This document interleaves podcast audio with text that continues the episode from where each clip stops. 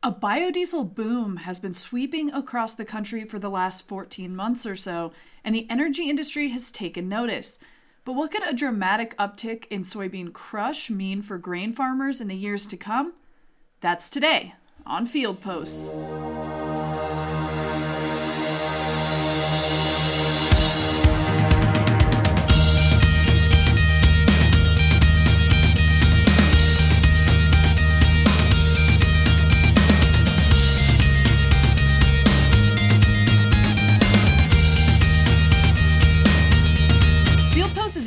A DTN Progressive Farmer podcast that dives deeper into the most important trends in agriculture to explore the business's cutting edge.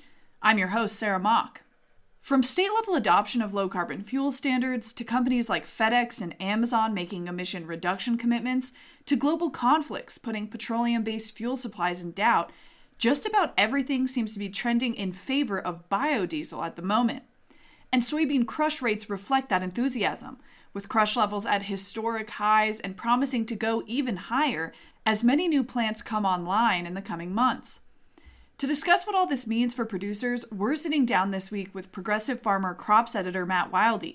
He's been working on a deep dive into the biodiesel and soybean crush space and brings us the latest on the issue, including the increased competition for acres, likely impacts on feed and exports, and what all of this could mean for farm revenue, income, and even local basis.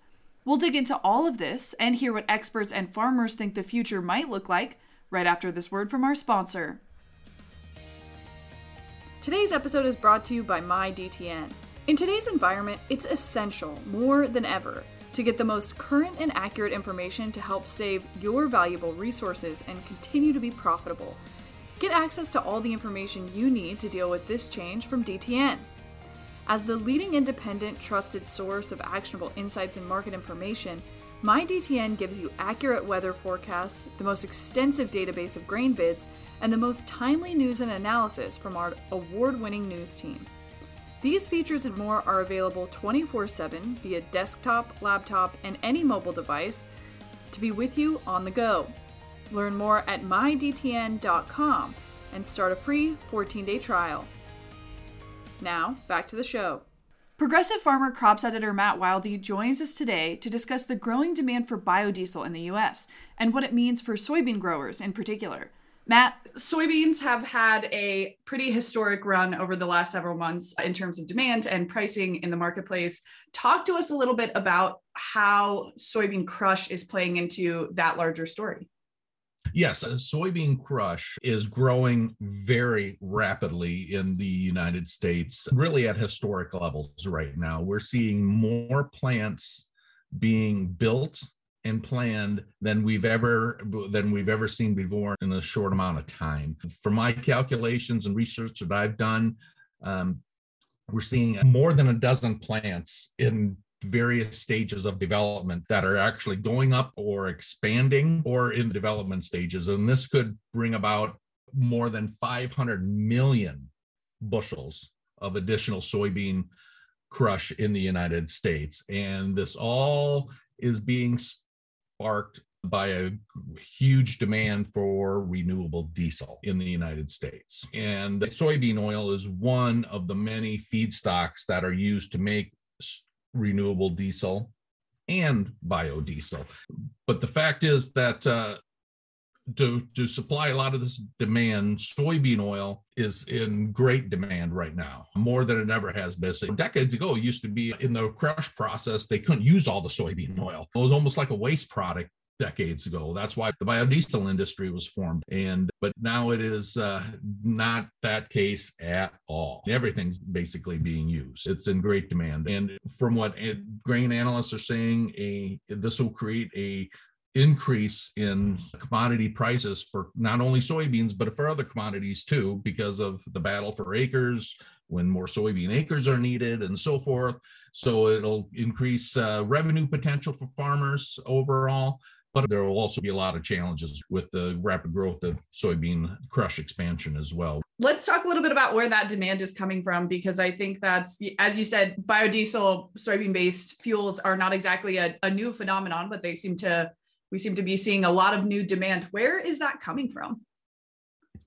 Yes, we liken this new demand for renewable diesel. It's similar to the ethanol boom back in the uh, mid 2000s when ethanol just uh, just took off with the renewable fuels standard was passed mandating renewable fuels be blended into our f- nation's fuel supply that included ethanol biodiesel and and so forth. But now with renewable diesel, that has just exploded in the last 14 months. The renewable fuel, diesel production capacity is up 86% to nearly 1.5 billion gallons, and that's uh, largely driven by overwhelming demand in California. Now, as, as many people know, California has a low carbon fuel standard, which in short, it's called the LCFS.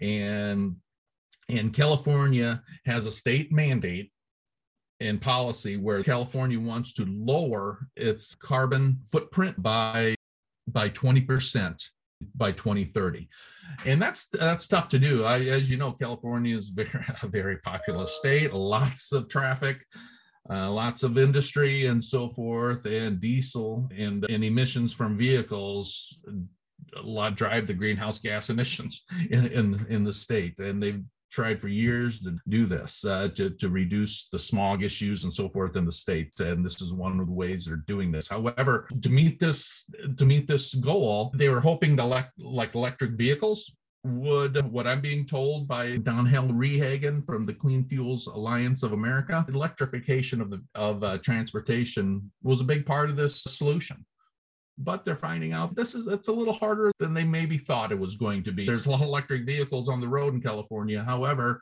to really make this chance, they need to get these these emissions down. And in order to do this, renewable fuels that have a lower carbon footprint, especially renewable diesel, that's one of the e- easier ways to be able to lower the, the state's carbon emissions. So renewable diesel is literally a drop-in fuel can be a drop-in fuel replacement for petroleum diesel and here's why. Now biodiesel great fuel but it's typically blended at a 2% 3% 5% up maybe up to 20% blend rates with petroleum diesel. Just because it's made it's a mono ethyl ester of long chain fatty acids. That's the kind of the technical term. Or in simple terms uh, it use the biodiesel is used as a fat or oil as a feedstock, such as soybean oil, animal fat and greases, used cooking oil, corn oil, canola oil, such as that, as the feedstock to make biodiesel. And uh, it's reacted with an alcohol like methanol in the presence of a catalyst to make biodiesel and crude, crude glycerin.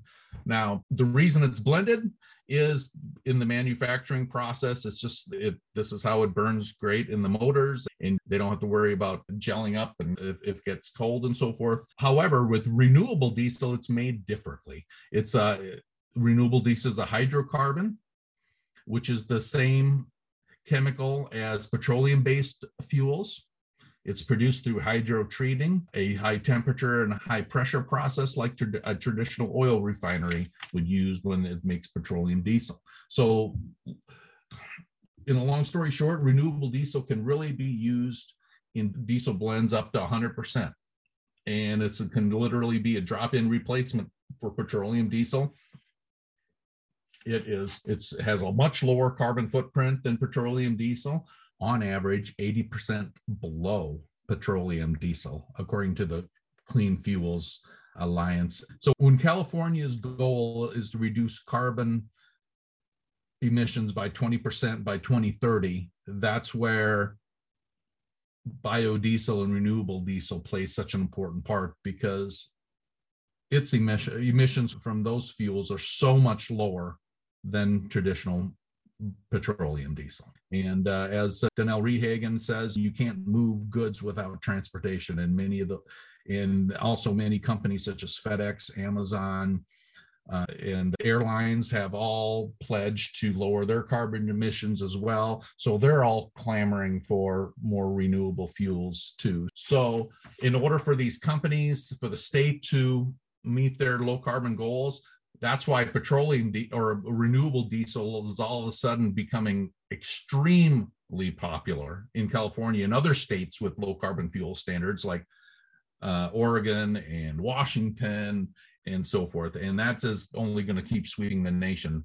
But soybean oil is the most readily available feedstock for renewable diesel and or biodiesel because they still have to keep those plants going as well and supply those plants and soybean oil has the most growth potential of all feedstocks, according to uh, studies that have been uh, done. Yes, that's why you're seeing the soybean oil demand explode, along with the explosion of renewable diesel. I want to switch gears just a little bit now that we have that background. Let's talk a little bit about what this means for farmers as this demand goes up. Obviously, that ripples back through the kind of supply chain and to decisions that farmers are making. Talk to us a little bit about what this has meant for folks who are producing soybeans so far? And does it look to be having a significant effect on the 2022 planting? First of all, yes, it, it, it very well could have as far as 2022 planting.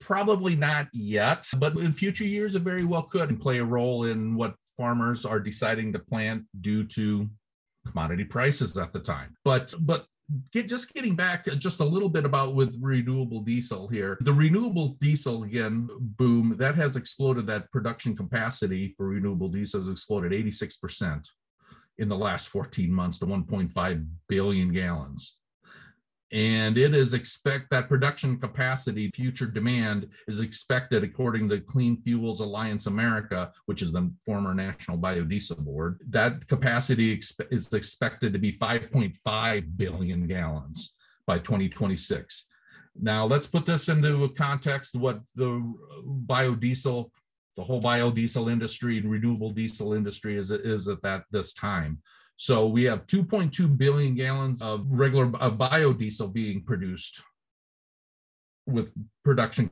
capacity at this time, along with 1.5 billion gallons of renewable diesel production capacity.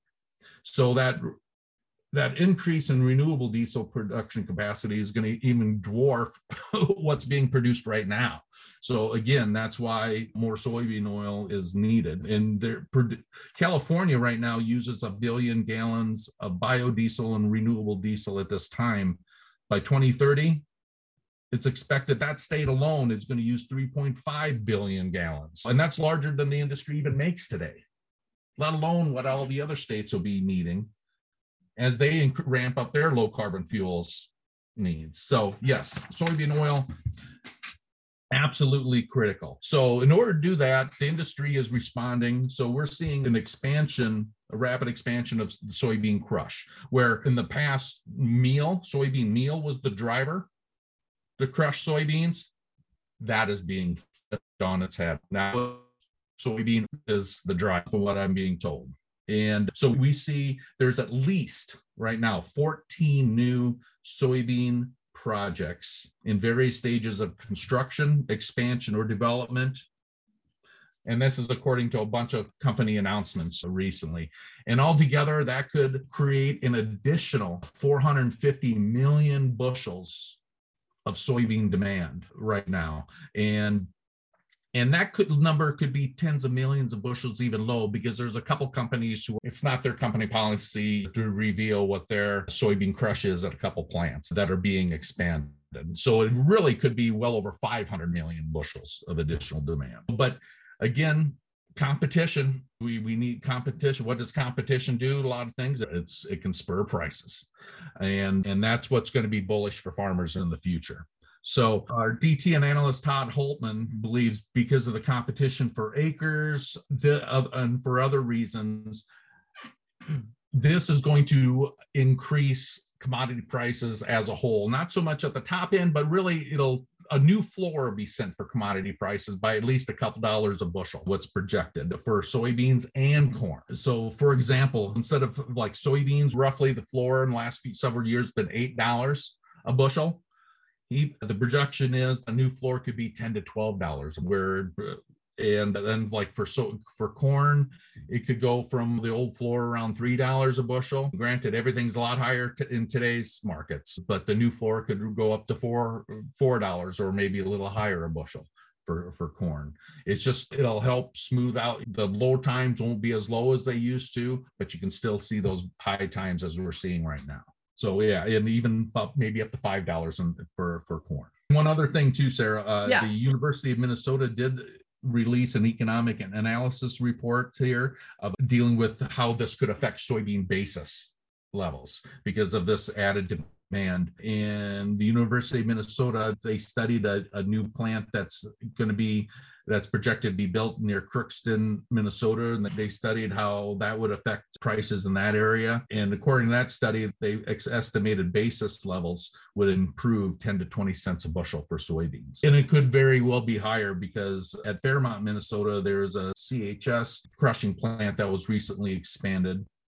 from 55 million to 72 million bushels a year. And their cash bids are typically 15 cents to 30 cents higher per bushel, according to the study, than local grain elevators within a 30 mile radius. So, all this could have a very positive economic impact for farmers.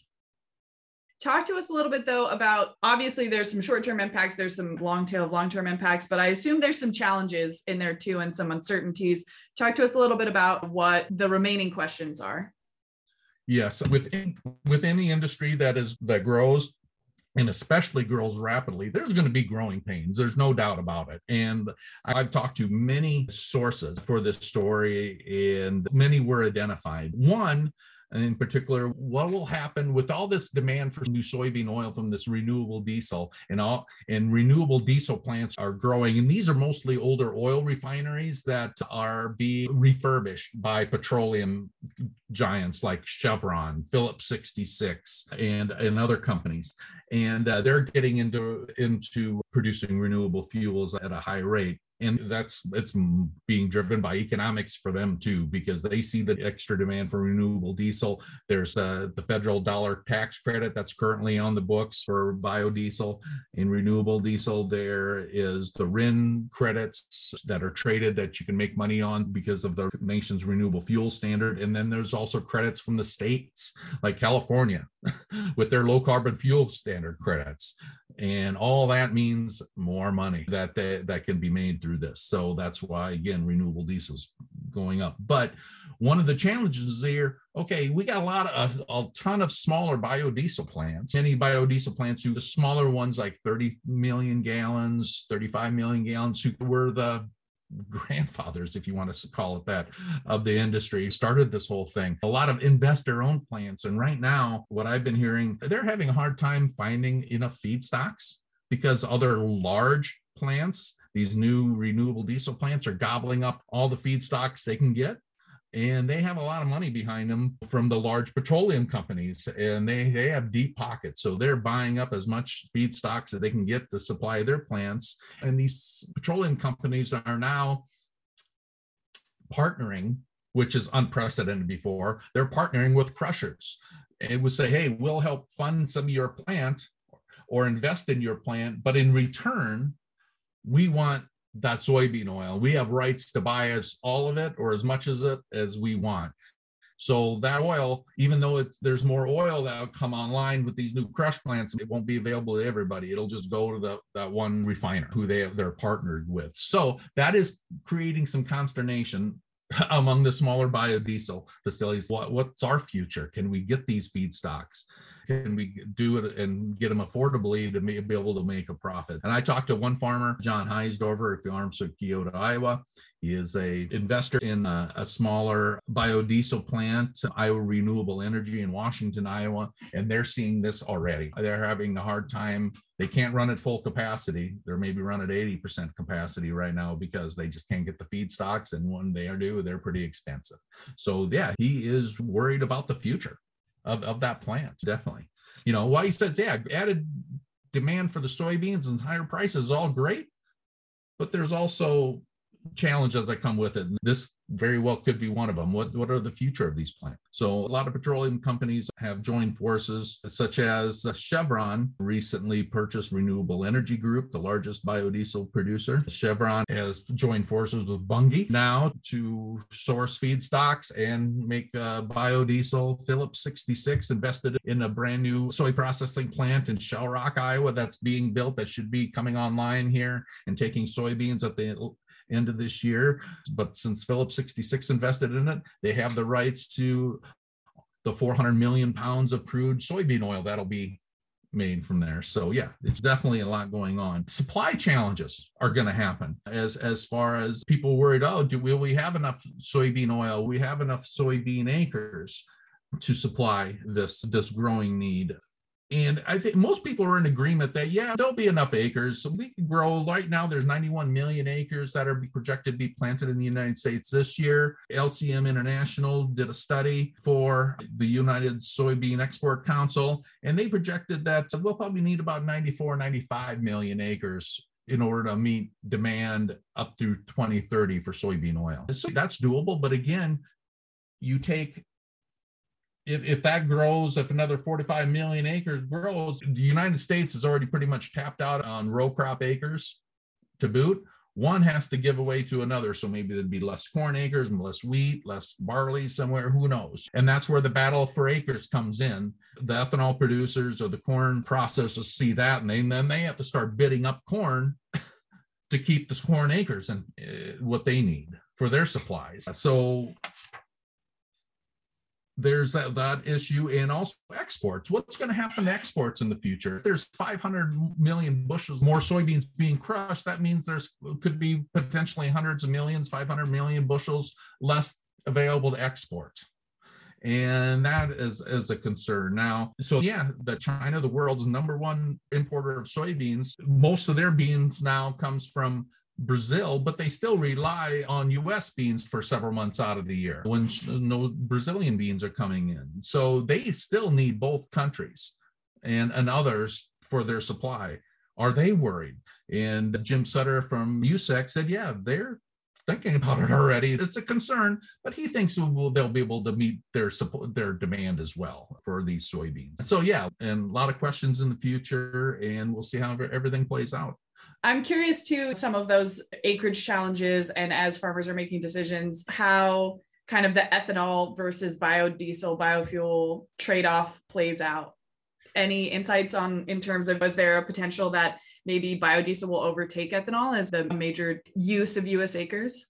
Probably not. I, I haven't got that sense yet because the ethanol industry is still so important to the U.S. fuel supply right now, and the RFS that that is not going away by any means anytime soon. No, I haven't got that sense at all. Again, a lot of my sources I talked to for this story, um, the market will dictate what farmer plant and what they sell and how much they sell and when, and, and they think, yeah, the market conditions will eventually be the main driver there. I haven't heard any fears about the over, overarching industry being worried or threatened along that. However, in local areas, there could be some worries about that. And that has already occurred in, in Castleton, North Dakota.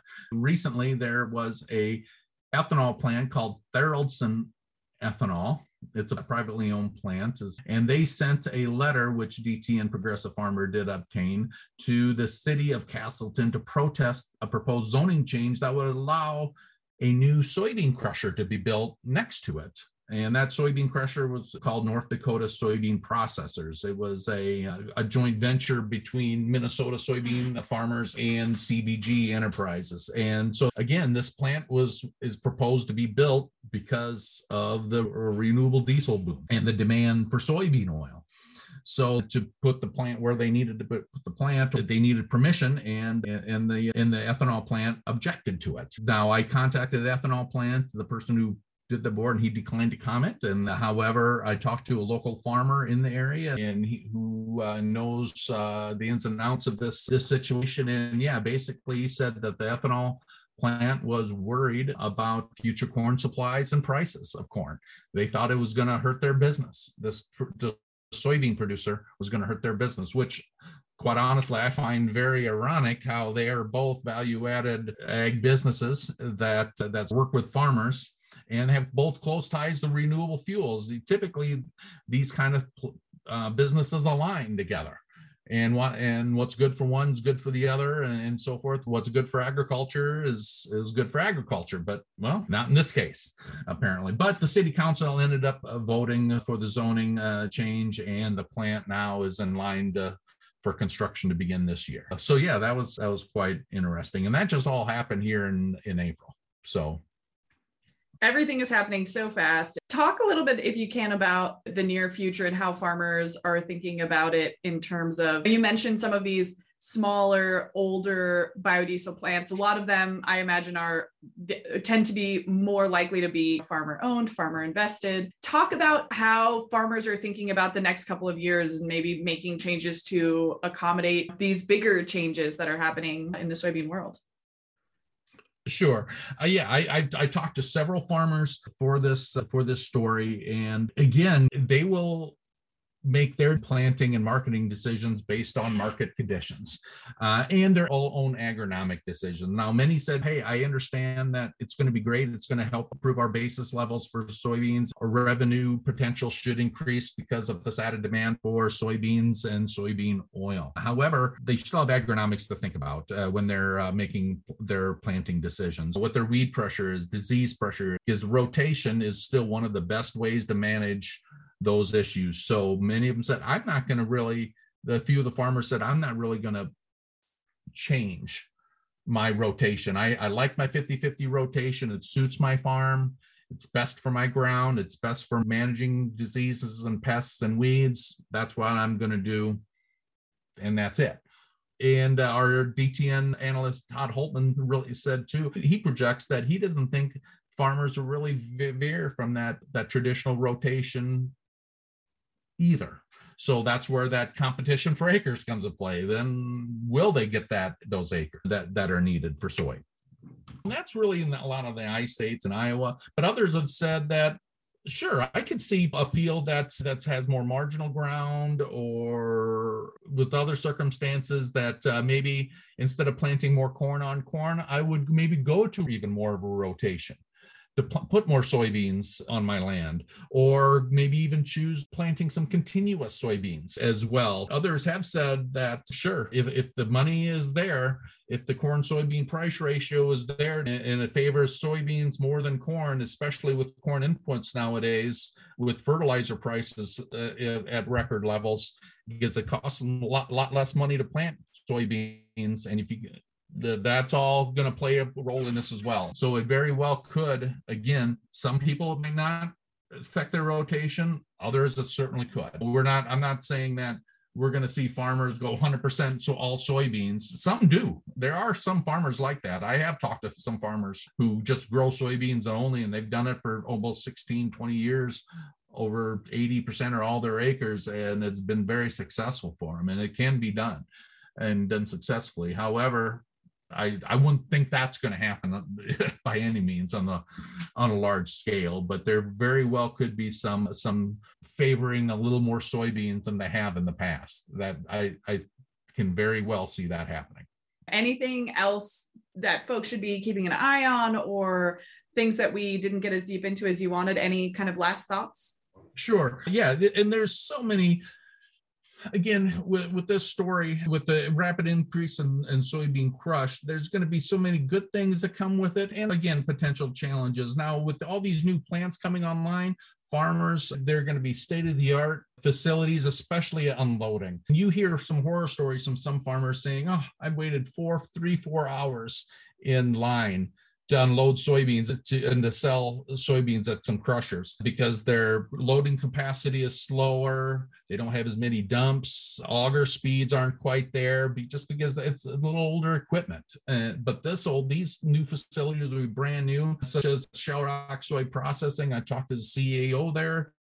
Uh, he expects during harvest, during the peak times, he can get a farmer's in and out in 30 minutes, 30 to 40 minutes because they'll have the multiple dumps. Everything's fast, quick, probe the soybeans way through the system, and it's all it, it, new design just for easy traffic flow. So that'll be a plus. And then also a plus is more crushers means they're going to alleviate some pressure lines at other crushing plants so they won't be quite as lined. So it hopefully this could all definitely uh, speed up harvest. But one of the growing pains again is uh, if there's a lot more soybean meal being produced will there be enough demand for all this soybean meal And again, the experts at uh, U.S. Soybean Export Council believe there will be, although there could be some challenges making sure there's enough transportation and shipping to ship this meal to other countries because again china wants whole beans. They're all set up for they have their own crushing facilities. They have the infrastructure for whole beans. They need the jobs for 1.2 billion people. It's not like they're going to want to buy meal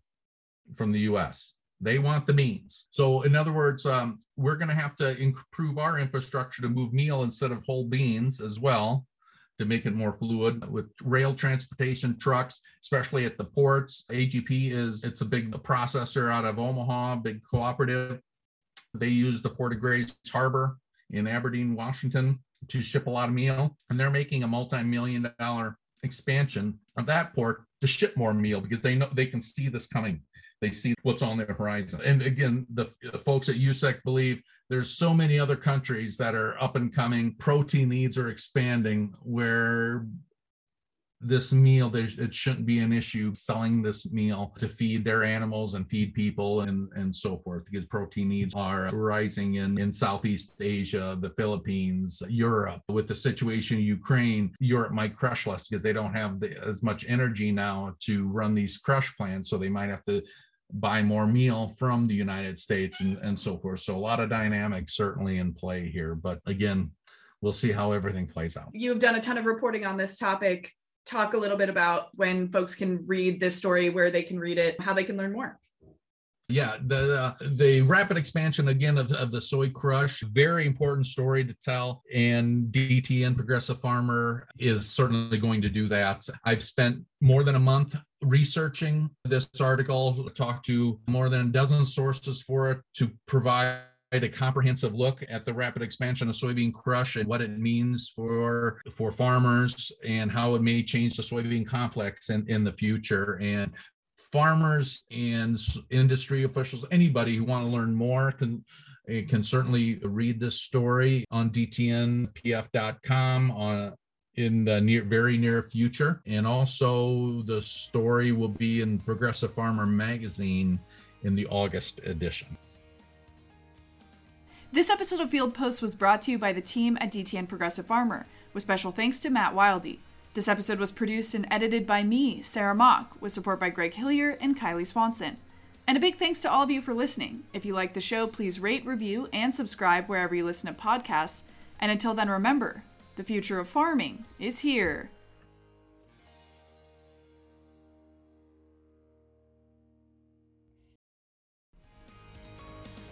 This episode of Field Post is brought to you by DTN Ag Weather Station.